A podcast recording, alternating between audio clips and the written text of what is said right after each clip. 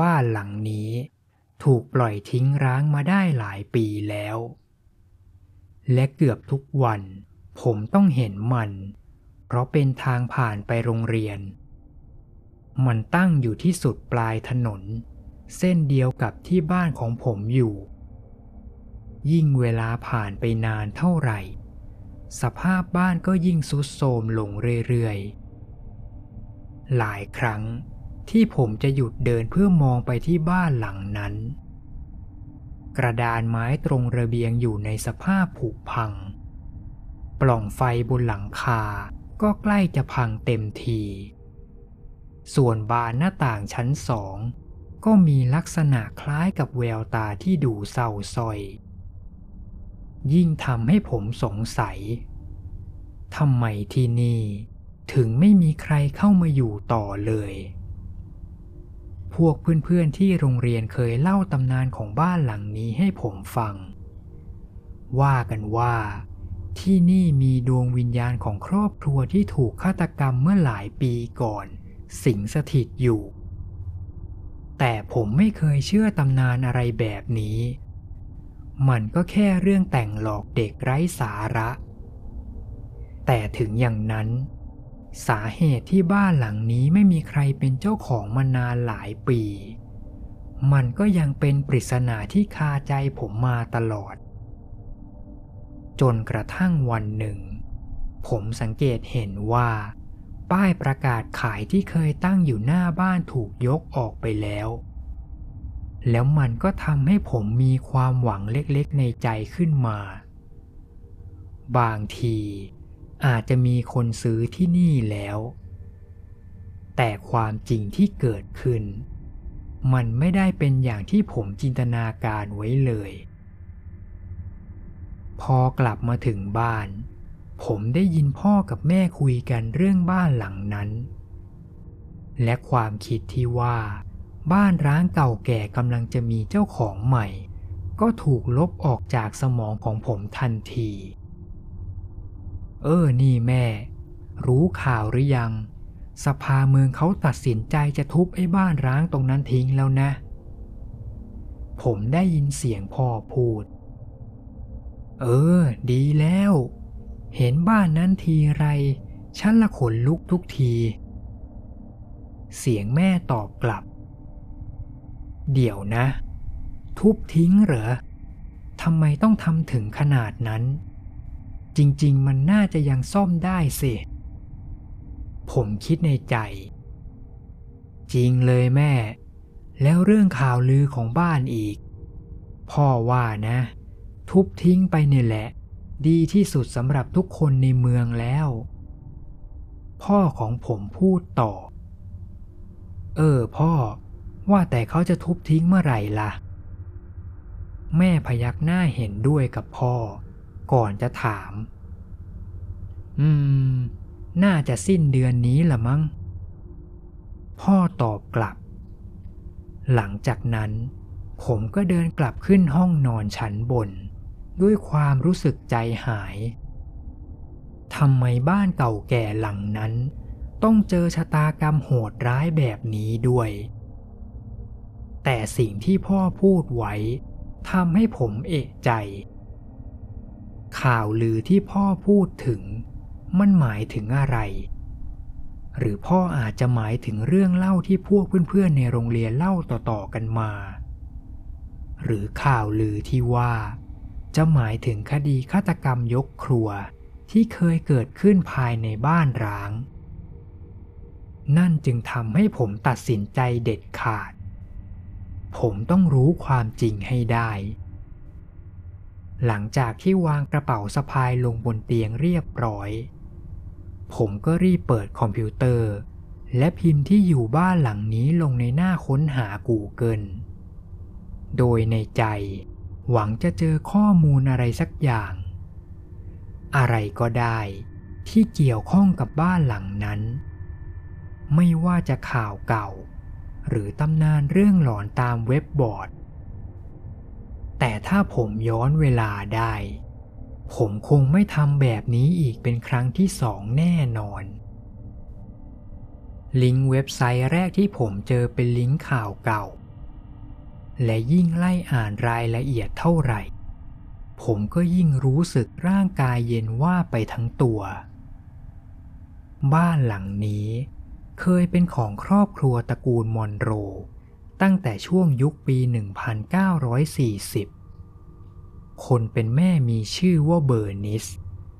ส่วนพ่อชื่อเจมส์และลูกสาวอีกสองคน ชื่อลิซ่ากับวาเลรีพวกเขาเป็นครอบครัวที่สมบูรณ์แบบ เป็นที่รักของเพื่อนบ้านทุกคน และไม่เคยมีเรื่องผิดใจกับใคร นั่นจึงทำให้เหตุการณ์หลังจากนี้ สร้างความสะเทือนขวัญให้กับผู้คนในเมืองนี้เป็นอย่างมาก ในคืนหนึ่ง มีคนร้ายบุกเข้าไปภายในบ้าน และฆ่าสมาชิกทุกคนในครอบครัวอย่างโหดเหี้ยม เพื่อนบ้านที่อยู่ใกล้ๆสะดุ้งตื่น เพราะได้ยินเสียงกรีดดังมาจากบ้านของครอบครัวมอนโร พวกเขาเลยโทรแจ้งตำรวจ แต่เมื่อตำรวจมาถึง ทุกอย่างก็สายเกินไปแล้ว ทุกคนได้พบกับร่างของครอบครัวมอนโร อยู่ภายในห้องทานอาหาร ลักษณะคล้ายกับกำลังนั่งรอทานมื้อค่ำกันปกติ แต่มันไม่มีทางที่ภาพตรงหน้าทุกคนจะเรียกว่าปกติได้ เพราะแต่ละร่างที่นั่งอยู่ตามมุมต่างๆของโต๊ะ อยู่ในสภาพเลือดท่วมตัว และดวงตาของพวกเขา ถูกควักออกจากเบ้า ตามข่าวบอกว่า ศพของครอบครัวถูกจัดฉาก หลังจากสมาชิกทุกคนเสียชีวิตแล้ว และที่ทำให้คดีนี้น่ากลัวขึ้นอีกเป็นเท่าตัว นั่นคือหัวใจของสมาชิกทั้งสี่คน ถูกกระชากออกจากร่างกาย หลังจากที่ต้องทนถูกทรมานนานนับชั่วโมง และหัวใจทั้งสี่ดวงวางอยู่บนจานอาหารตรงหน้าศพทั้งสี่ร่าง แม้จะมีการชนะสูตรศพอย่างละเอียด แต่คดีก็ยังไม่คืบหน้าไปมากกว่านี้ นอกจากรู้สาเหตุการเสียชีวิต ซึ่งคาดว่า เป็นเพราะถูกกระชากหัวใจออกจากร่างกายระหว่างที่ถูกทรมาน ส่วนทางตำรวจ ถึงแม้จะทุ่มเทสืบคดีขนาดไหน พวกเขาก็ไม่เจอเบาะแสสำคัญอื่นเลย นอกจากกำไลข้อมือขนาดเล็กที่ถูกทิ้งอยู่ในถังขยะในห้องครัว มันเป็นกำไลที่ทำจากเงิน และมีตัวอักษรแกะสลักไว้ว่า แนนซี่ตอนแรกตำรวจสันนิษฐานว่าอาจจะเป็นสมบัติของทางฝั่งคนเป็นแม่ แต่ญาติของผู้เสียชีวิตยืนยันตรงกันว่า คนเป็นแม่ไม่ใช่คนชอบใส่เครื่องประดับ และไม่มีใครรู้จักคนชื่อแนนซี่มาก่อน ผมต้องหยุดพักล้างหน้าล้างตาในห้องน้ำเพื่อให้ตัวเองใจเย็นลง ก่อนจะกลับมาอ่านข่าวต่อ ซึ่งเนื้อหาหลังจากนี้ ก็ไม่มีสาระสำคัญอะไรมาก นอกจากข้อความบรรทัดสุดท้าย ฆาตกรยังคงลอยนวล ส่วนข้อมูลอื่นๆที่ผมเซิร์ชหาเจอ หลังจากเกิดคดีฆาตกรรม บ้านก็ถูกปล่อยขายทอดตลาด ถึงจะมีคนซื้อบ้านหลังนี้ต่อ แต่ก็ไม่มีใครทนอยู่ได้นาน หลายครอบครัวที่ย้ายเข้ามาใหม่ ส่วนใหญ่จะอยู่ได้ไม่เกินหนึ่งเดือน บางส่วนอ้างว่า มีปัญหาเรื่องการเงิน แต่บางส่วนกลับบอกว่ามีปัญหาอีกแบบ นั่นคือ ปัญหาเรื่องลี้ลับที่เกิดขึ้นภายในบ้าน หนึ่งในครอบครัวที่เคยซื้อบ้านหลังนี้เล่าว่า เคยได้ยินเสียงคล้ายเสียงหัวใจเต้น ดังขึ้นมากลางดึก มันเป็นเสียงที่ดังเป็นจังหวะเร็วทีๆและค่อยๆช้าลง จนเสียงเงียบหายไปเอง บางครอบครัวบอกว่า เคยได้ยินเสียงเด็กวิ่งเล่นตามโถงทางเดินชั้นสองกับเสียงวิ่งขึ้นลงบันได หรือบางครั้ง ก็จะมาพร้อมกับเสียงกระซิบและเสียงหัวเราะ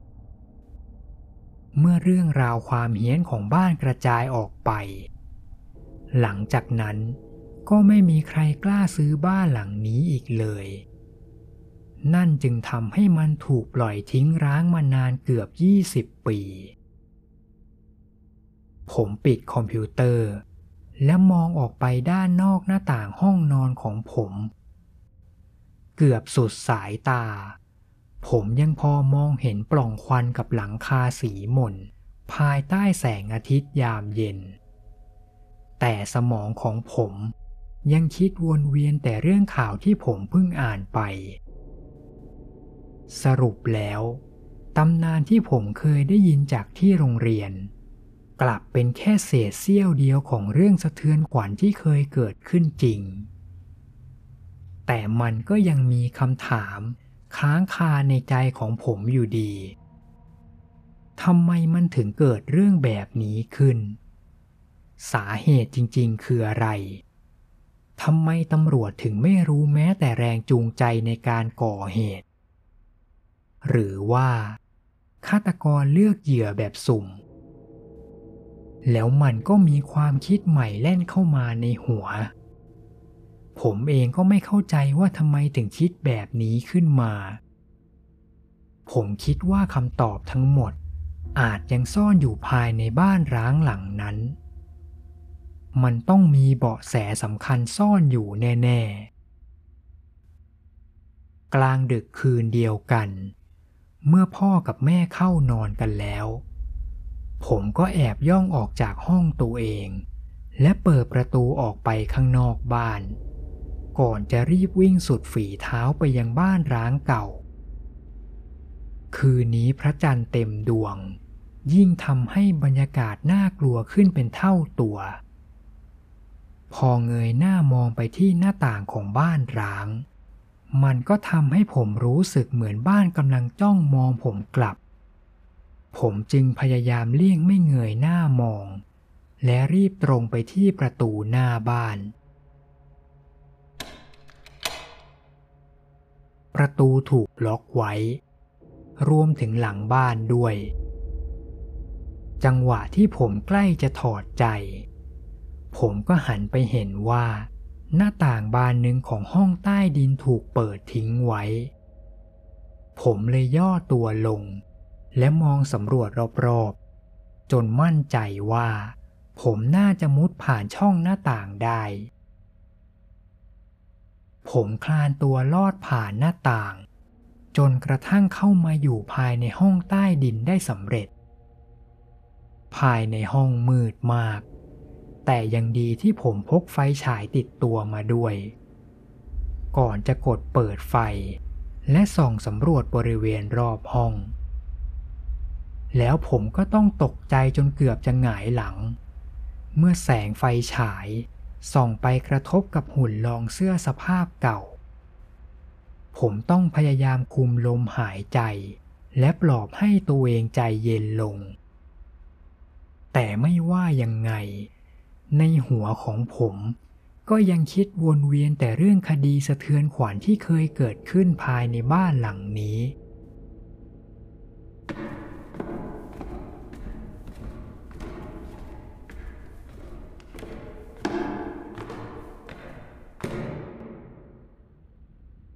เดินขึ้นบันไดจากชั้นใต้ดิน จนมาถึงบริเวณชั้นหนึ่งของบ้าน ผมก็เริ่มสำรวจรอบๆโถงทางเดิน และห้องต่างๆที่มีทั้งฝุ่น และอยากย่ายเกาะไปทั่วทุกมุม ผมมองสำรวจอย่างละเอียด โดยที่ต้องพยายามฝืนไม่ให้สมองกลัวจนฟุ้งซ่านตลอดเวลาที่สำรวจชั้นหนึ่ง ผมไม่ได้ยินเสียงอะไรเลย นอกจากเสียงฝีเท้าตัวเองที่เดินเหยียบไปตามพื้นไม้แข็งๆ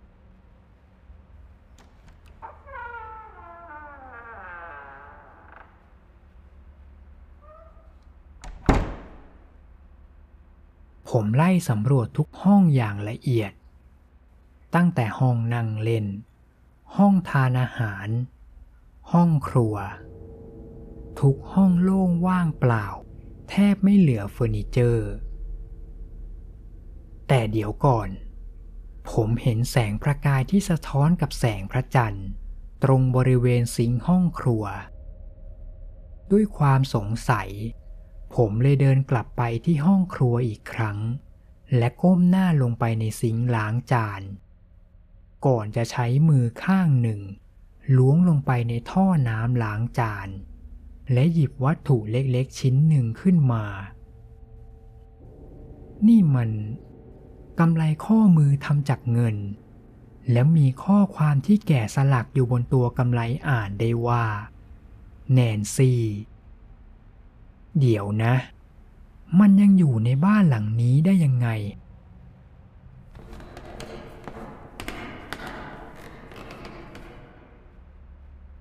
มีเสียงบางอย่างดังขึ้น จนผมต้องหยุดคิดทุกอย่าง ทั่วทั้งร่างกายถึงกับเย็นวาบ แต่หูยังคงพยายามตั้งใจฟังเสียง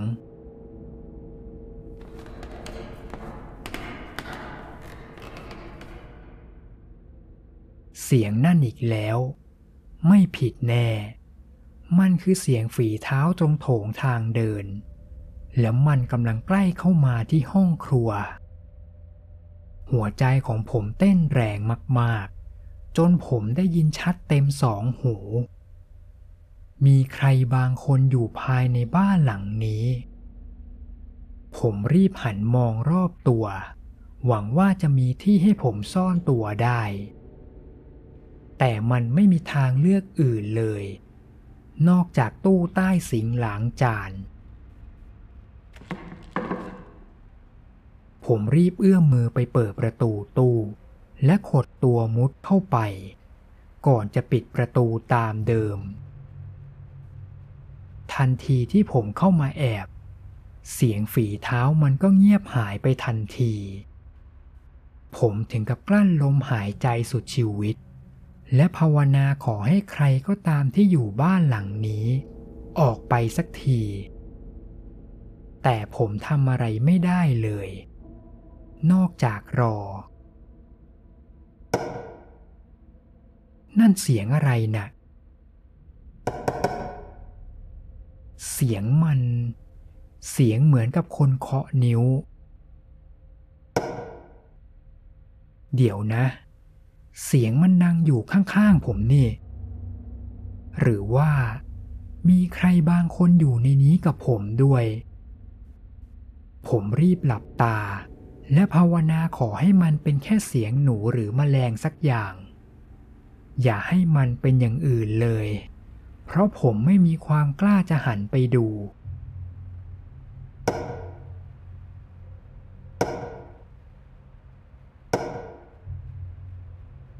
เสียงมันดังต่อเนื่องอีกครู่หนึ่ง ก่อนจะเงียบหายไปเอง ผมถอนหายใจด้วยความโล่งอก และลืมตาขึ้น และในจังหวะที่ผมคิดว่ารอดแล้ว ทันใดนั้น ประตูตู้ถูกเปิดออก ด้วยแรงบางอย่างที่ผมมองไม่เห็น ผมรีบเอื้อมมือไปจับบานประตู เพื่อจะดึงให้มันปิดตามเดิม แต่มันมีแรงบางอย่างยื้อประตูไว้ เหมือนว่ามันไม่ต้องการให้ผมปิด และในจังหวะที่ผมพยายามออกแรงดึงประตูให้ปิด ผมก็ถูกแรงปริศนา ดึงกระชากตัวออกมาจากที่ซ่อน เมื่อผมได้สติและเงยหน้าขึ้นมอง ผมก็ได้พบกับใบหน้าหนึ่ง มันเป็นใบหน้าสีซีด สะท้อนกับแสงจันทร์ ใบหน้าเรียวยาว ผอมแห้ง กับเส้นผมสีบลอนที่ยาวรุงรัง แต่สิ่งเหล่านั้นยังไม่ใช่สิ่งที่ทำให้ผมตกใจที่สุด เพราะดวงตาของมัน ไม่สิผมต้องพูดว่า ใบหน้าที่ไร้ดวงตา บริเวณที่ควรมีดวงตา มันกลับเป็นหลุมกลวงโบมืดๆ กับเลือดที่ไหลออกมาเป็นทางยาว ตั้งแต่แก้มลงมาถึงคาง ใบหน้าไร้ดวงตา ฉีกยิ้มให้ผม เผยให้เห็นฟันสีเหลืองภายใต้ริมฝีปากบางๆ ผมจ้องมองภาพตรงหน้าด้วยความกลัวถึงขีดสุดผมบอกไม่ได้เลย ว่านานแค่ไหนที่ผมต้องจ้องมองใบหน้านั้นราวกับถูกมนต์สะกด จนกระทั่ง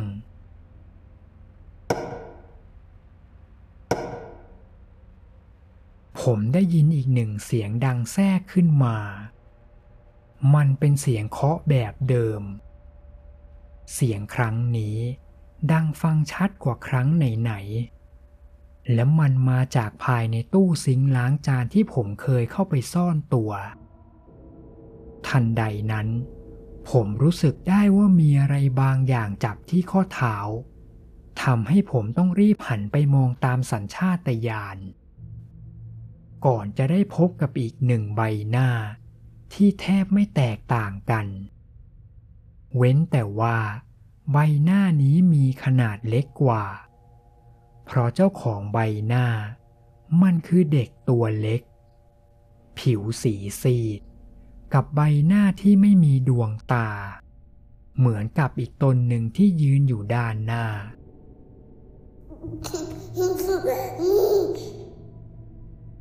ร่างในตู้ฉีกยิ้ม พร้อมกับส่งเสียงหัวเราะ เสียงหัวเราะที่ดังก้องไปถึงโสดประสาทของผม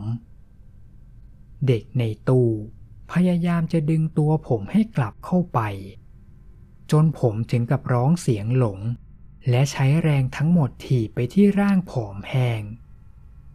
จนกระทั่ง มือของมันปล่อยออกจากข้อเท้าของผม ผมพยายามพยุงตัวให้ลุกขึ้น เพื่อจะวิ่งหนี แต่ผมก็ยังต้องเจอกับอีกหนึ่งร่างสูงยาว ที่ยืนขวางอยู่ตรงหน้า และกำลังยื่นมือผอมแห้งของมันมาจับตัวผม จังหวะนั้น ผมไม่สามารถคิดอะไรได้อีกแล้ว นอกจากทำตามสัญชาตญาณการเอาตัวรอดของตัวเอง ผมรีบพุ่งเข้าไปกระแทกร่างตรงหน้าสุดแรง แต่ปรากฏว่าร่างกายของผมกลับทะลุผ่านร่างนั้น จนผมเสียหลักชนเข้ากับกำแพงใกล้กับหน้าประตู ผมถึงกับมึนหัวไปชั่วขณะ จนกระทั่ง ผมสัมผัสได้ถึงมืออันเย็นอย่เยือกที่วางลงบนไหล่ของผม ผมร้องตะโกนสุดเสียง ก่อนจะหันกลับไป และออกแรงชกไปที่ร่างนั้นอีกครั้ง แต่ปรากฏว่า มือของผมยังคงทะลุผ่านร่างนั้น ราวกับมันเป็นเพียงอากาศ ส่วนสายตาของผมยังคงจ้องไปที่ร่างอมนุษย์ที่จับไหล่ผมไว้ และมันยังคงฉีกยิ้มหน้าขนลุกให้ผม นั่นจึงทำให้ผมตัดสินใจ วิ่งสุดชีวิตเพื่อจะออกจากบ้านหลังนี้ แต่เมื่อหันหน้าเตรียมจะวิ่งออกจากห้องครัว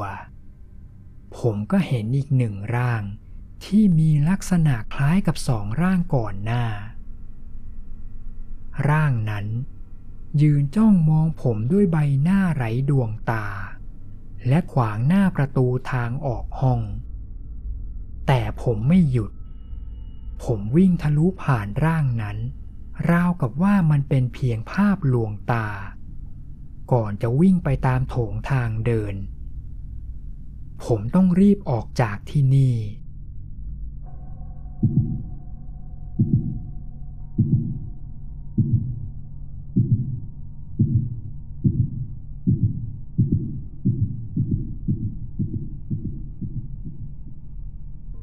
ขณะที่กำลังวิ่ง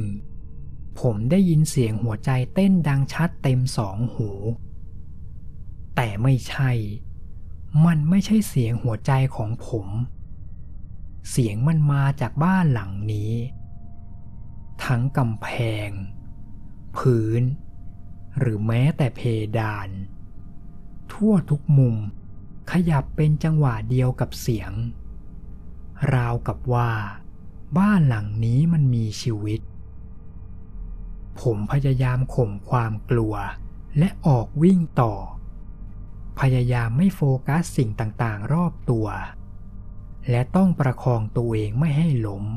เพราะผมรู้สึกได้ถึงพื้นที่สั่นตามจังหวะการเต้นของหัวใจ